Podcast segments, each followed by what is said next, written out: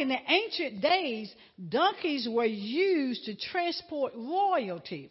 And by transporting royalty, see, you don't use a donkey to go into war. You can't go into war with a stubborn spirit. You go into a war with horses. Anywhere in the Bible, you always note that whenever they go to war, they don't take a donkey. They, because see, the donkey represents royalty. The, most time people, when, when kings go to battle, they send their army out first. The king don't go to battle. Royalty stays behind. So he tells them now, he said, not only uh, uh, um, get the ass, uh, uh, then he also says to, to get a coat, bring the coat. So there's two things going on here. You would think that why bring the coat? That that coat represent or is a symbol of that that that spirit uh, that that nature of man that has not been introduced to the circular world or is not part of that world nature. So he sends for those two things because he's he's having to do something. He he has he's having to ride, go through and and ride as royalty uh, as a king, but he's facing some oppositions. Now, the next thing is, it says in verse 3, and he says, And if any man say aught unto you, you shall say, The Lord has need of him, and straightway he will send them. Whenever the Lord brings forth a, a, a command, we have to understand that when you hear the voice of God, you will fulfill the command of God. Because there are many voices speaking, but when God speaks, even though some strangers was coming up to this man and say, "My father has need of your ass and your coat," there was no no no no uh, uh, argument. There was no confusion. He they he released them immediately so it, it can be in Jesus' care. Slow down, Brenda. Now, verse four says this. Verse four in Saint Matthew chapter twenty-one. It says, "All of this was done." that it might be fulfilled, which was spoken by the prophet, saying, Tell ye, verse 5, tell ye the daughters of Zion, Behold, thy king cometh unto thee meek, and sitteth upon an ass, and a colt the foal of an ass. What's happening here is a fulfillment of Old Testament. If we go to the book of Zechariah, and keep your place in St. Matthew 21, if we go to Zechariah chapter number 9, we will see the fulfillment of the New Testament prophecy.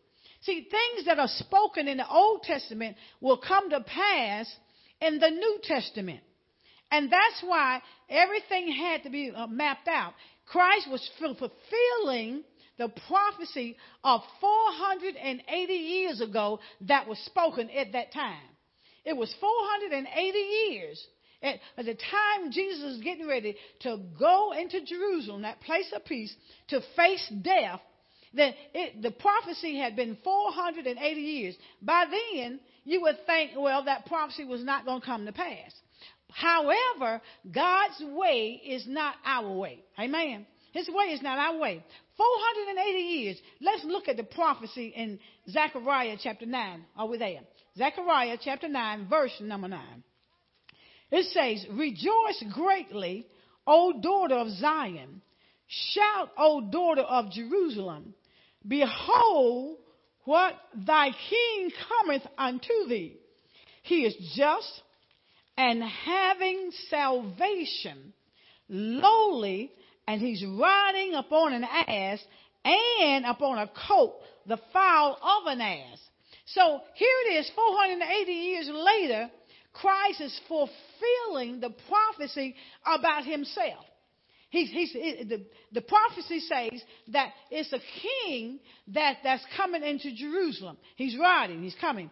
But he's also, not only is he coming with the ass and the coat, but he's also coming with salvation. See, when Christ, even though they did not understand Christ, uh, because they referred to him as a prophet, the scriptures had already talked about who he was. That it was royalty that they're going to see riding in, and this royalty was going to be one that to bring salvation. See, back in those days, they were looking, the people there, they were looking for someone to, to help them come up under the bondage of the Roman government. They didn't understand uh, uh fully about Christ. that he was so misunderstood. That's why things that today we don't really understand Christ the way we ought to. All right? Now, let's go back to St. Matthew chapter number 21. I'm going to take my time. St. Matthew chapter number 21. Hmm. St. Matthew chapter number 21. Now, reading at verse number 6 in St. Matthew 21, it says, And the disciples went and did as Jesus commanded them. He brought the ass and the coat and put on them their clothes, and they set him thereon. Whenever Christ beckons us to come, we got to bring that old animal nature that we have. We have to bring it, and we have to be willing to open ourselves up to the new era, the, the new creation, the new creature that Christ will bring, will bring out of us. You see, that, that old animal spirit within us, that rebellious spirit within us has to be tied down. But once it's released, the only person that can to make the transition or transform the old into the new is Christ Jesus. The only way that we can come to Christ, we have to let go of that old nature. Got to let go of the old nature and take on the new nature. Now, verse 7 says, And he brought the ass and the coat, and he put on them their clothes, and they sat thereon. Look at verse 8, Matthew 21. Verse uh, 8 says, And a very great multitude spread their garments in the way. Others cut down branches from the trees, hmm, and they strewed them in the way. And the multitude that went before and that followed cried, saying, Hosanna to the Son of David. Blessed is he that cometh in the name of the Lord. Hosanna in the highest. Now, is it not interesting to note that the very ones that will celebrate you will also crucify you? They were celebrating him because they thought that he was a prophet that was the one that was going to come and deliver them from the Roman government. But what he did, what they did not understand was that he did, he was coming and then deliverance was to be there. But it was for salvation. See, we, we could not uh, pay for our own sins. Uh, we had to have a Savior. We had to have someone that will go in our place, stand in our stead, so we can be in back and right standing with God. See, when, when Adam sold us out, and, and Adam and Eve, and they did all that they did, then what happened was is that they put us in a situation where that we needed a savior.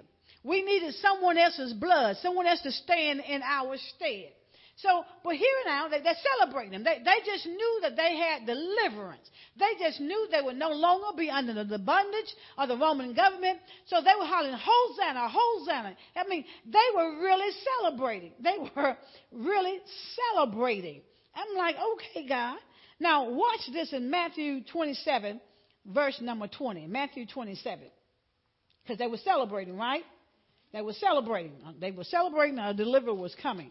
Now, St. Matthew, chapter number 27. St. Matthew, verse 27. Get myself together here. Amen. Verse number 27. And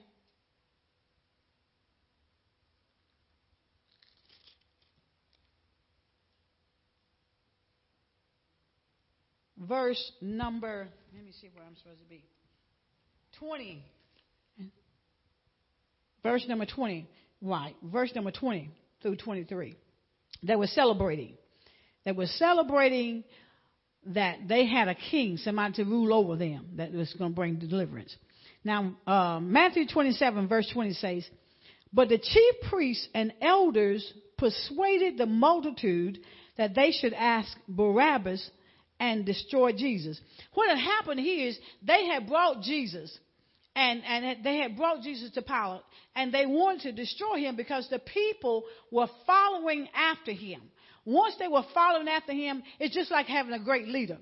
if, if when have a great leader, you a great leader will have many followers. And these people they, they were following after Jesus and they knew that something was going on, and the government did. So then, therefore, they would have to get rid of them. They had to do something. Now, he says they want to have to release two people. That was Jesus and that was Barabbas.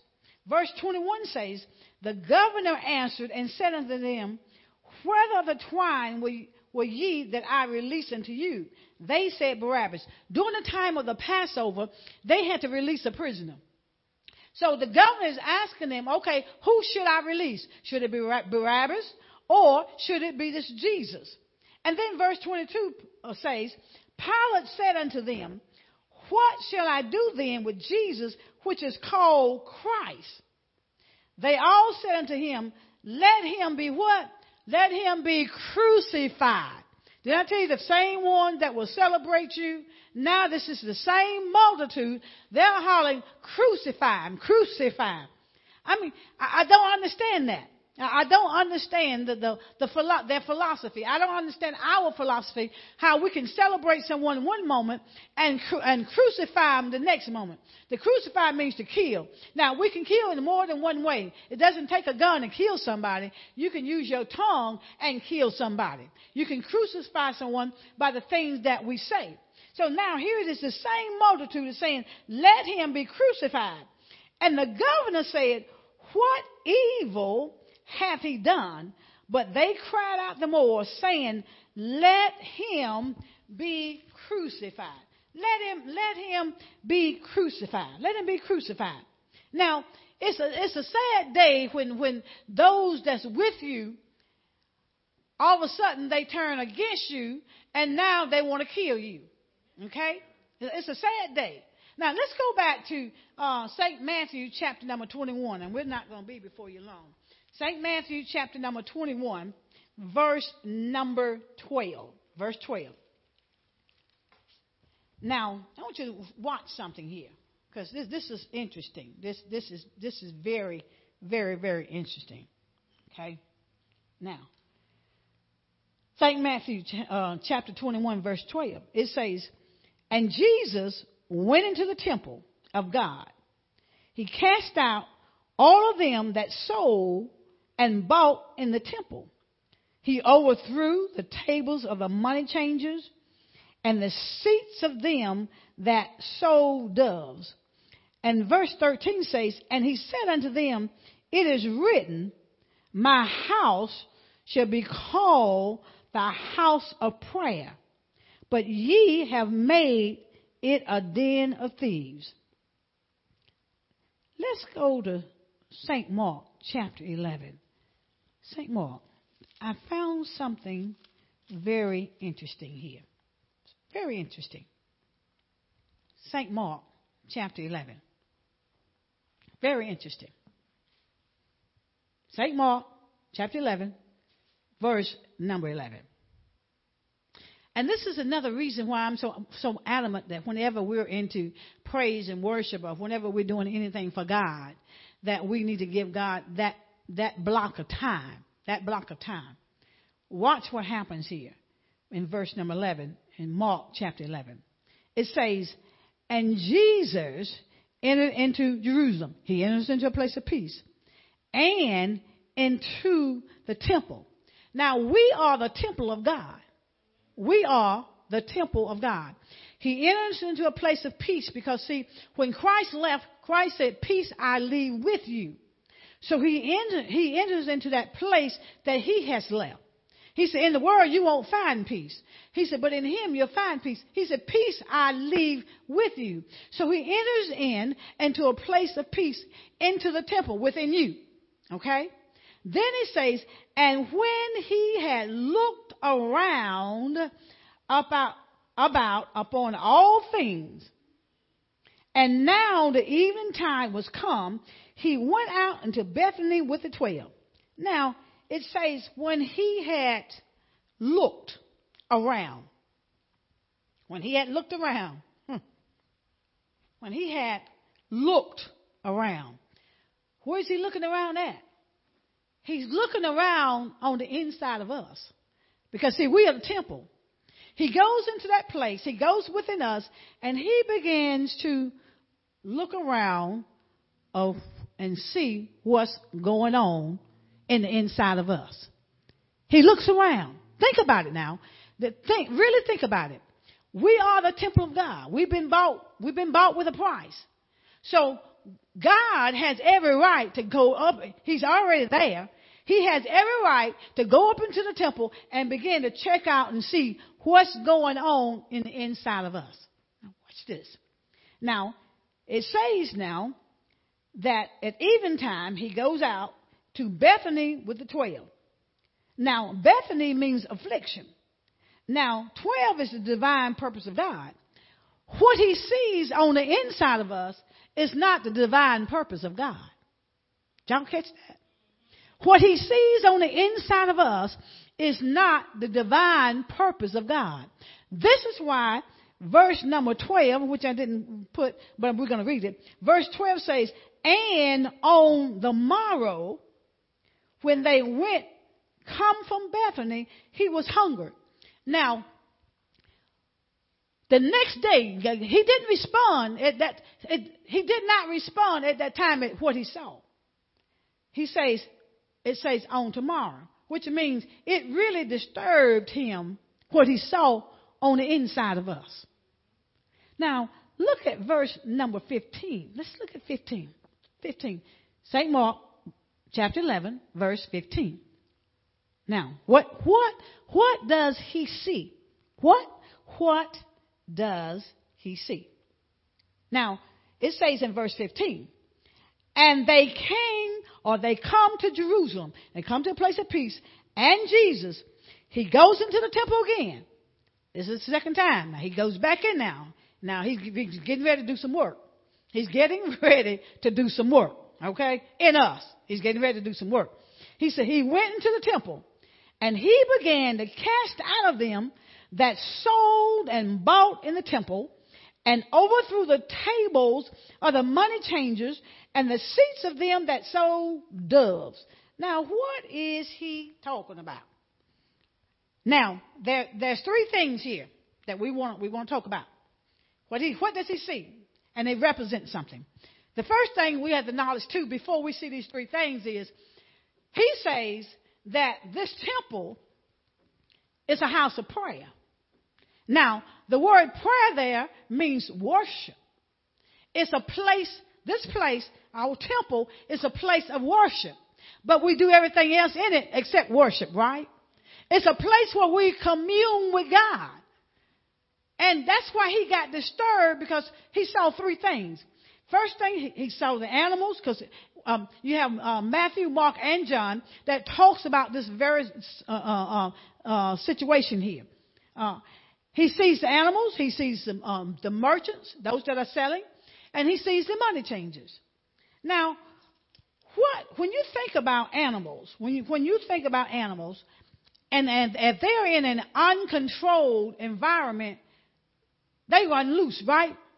I mean, they are literally crazy. They're uncontrollable, right? So what he first saw, what he sees is, he sees uh, uh, the spirit, the uncontrolled, thank you, Holy Spirit. He sees the uncontrolled thoughts that we have. Uncontrolled thoughts. When you think about animals in, in, in a, can you imagine animals being in, a, in, in up in the house of God? I mean, this this this building this morning. Can you imagine the cows and the oxen and the doves and everything in this building today? Now, do you not think it, uh, it's total chaos? Would it not be total chaos?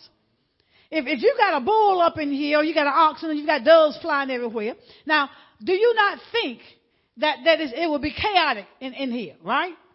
So what he first sees is our emotional thoughts. When he walks in, he sees our emotional thoughts. So what are we thinking that in, uh, that that impedes or that that disrupts disrupts the worship that's within the temple? I give you a prime example. Dr. Manley and I, we've, we've, we've started a, a, a meditation called mindfulness and meditation, and most of you know about it. And and so normally you're supposed to be able to sit there and be in tune with who you are, your inner being. But every now and then, here come thoughts that interrupt, that does not want you to be in touch with yourself. See, once you're in touch with yourself, then you can get in touch with God. Because most people do not know who they are. Once they discover who they are, they don't have a problem being in worship. See, they, these, these emotions, these, these thoughts, they interrupt our worship. And when you interrupt your worship, you lose the things that God has for you. Because what happens is in worship, you can get caught up and you can escape from this world, but only through the means of Christ. And so, so the first thing he sees is, I see them crazy thoughts you got in my house of prayer. I see those crazy thoughts that you've got in my temple that ought not to be there. It's interrupting the worship. He's, he's interrupting what we were designed to be. We were designed to be uh, our, a, house of prayer. We were designed to be in worship and commune with God. And when we get all these outside thoughts and emotions, have you ever been praying and all of a sudden your mind go everywhere? Have you ever thought about what in the world going on? The enemy does not want us to be in touch with the master. Because see, if we're seeking God for an answer, we can't get an answer if we got all kind of thoughts. Am I right? We, we can't get an answer.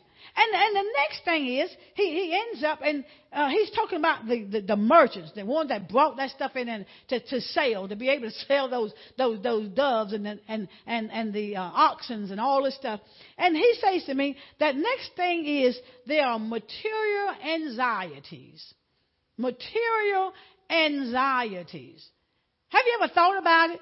You, when, when, when you're trying to be in commune with God, your thoughts are crazy, going everywhere. I call it jumping ship.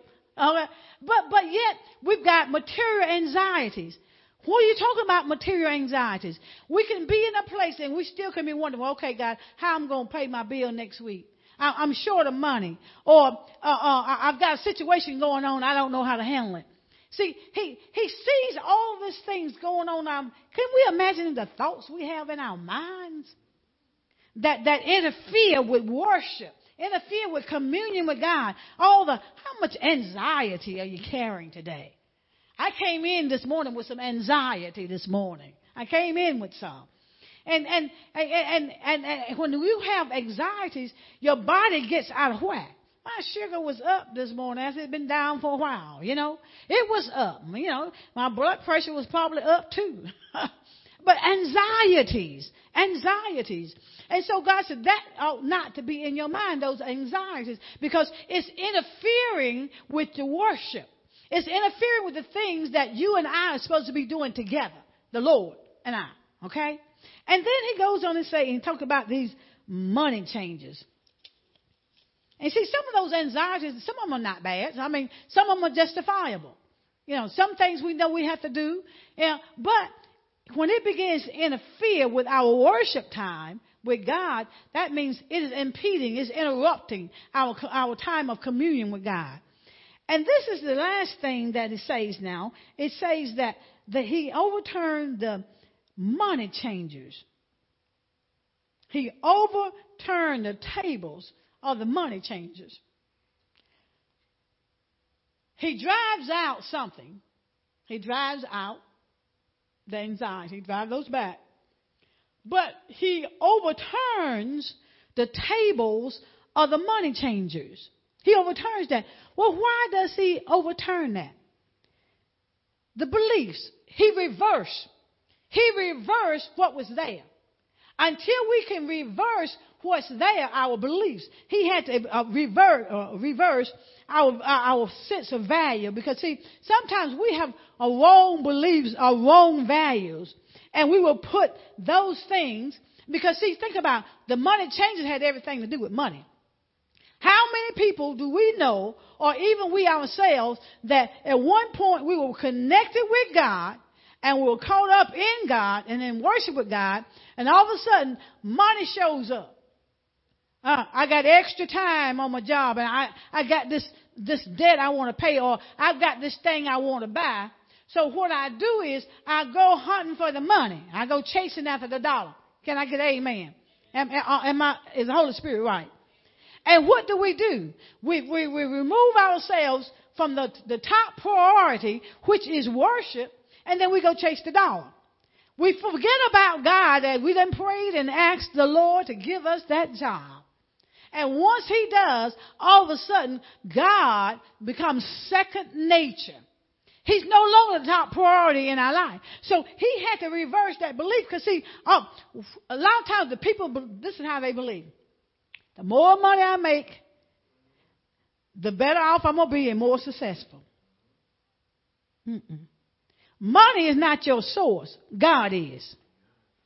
A little in God's hand is much. See, when, when we begin to, to put money as top priority, seven days a week, for what? What?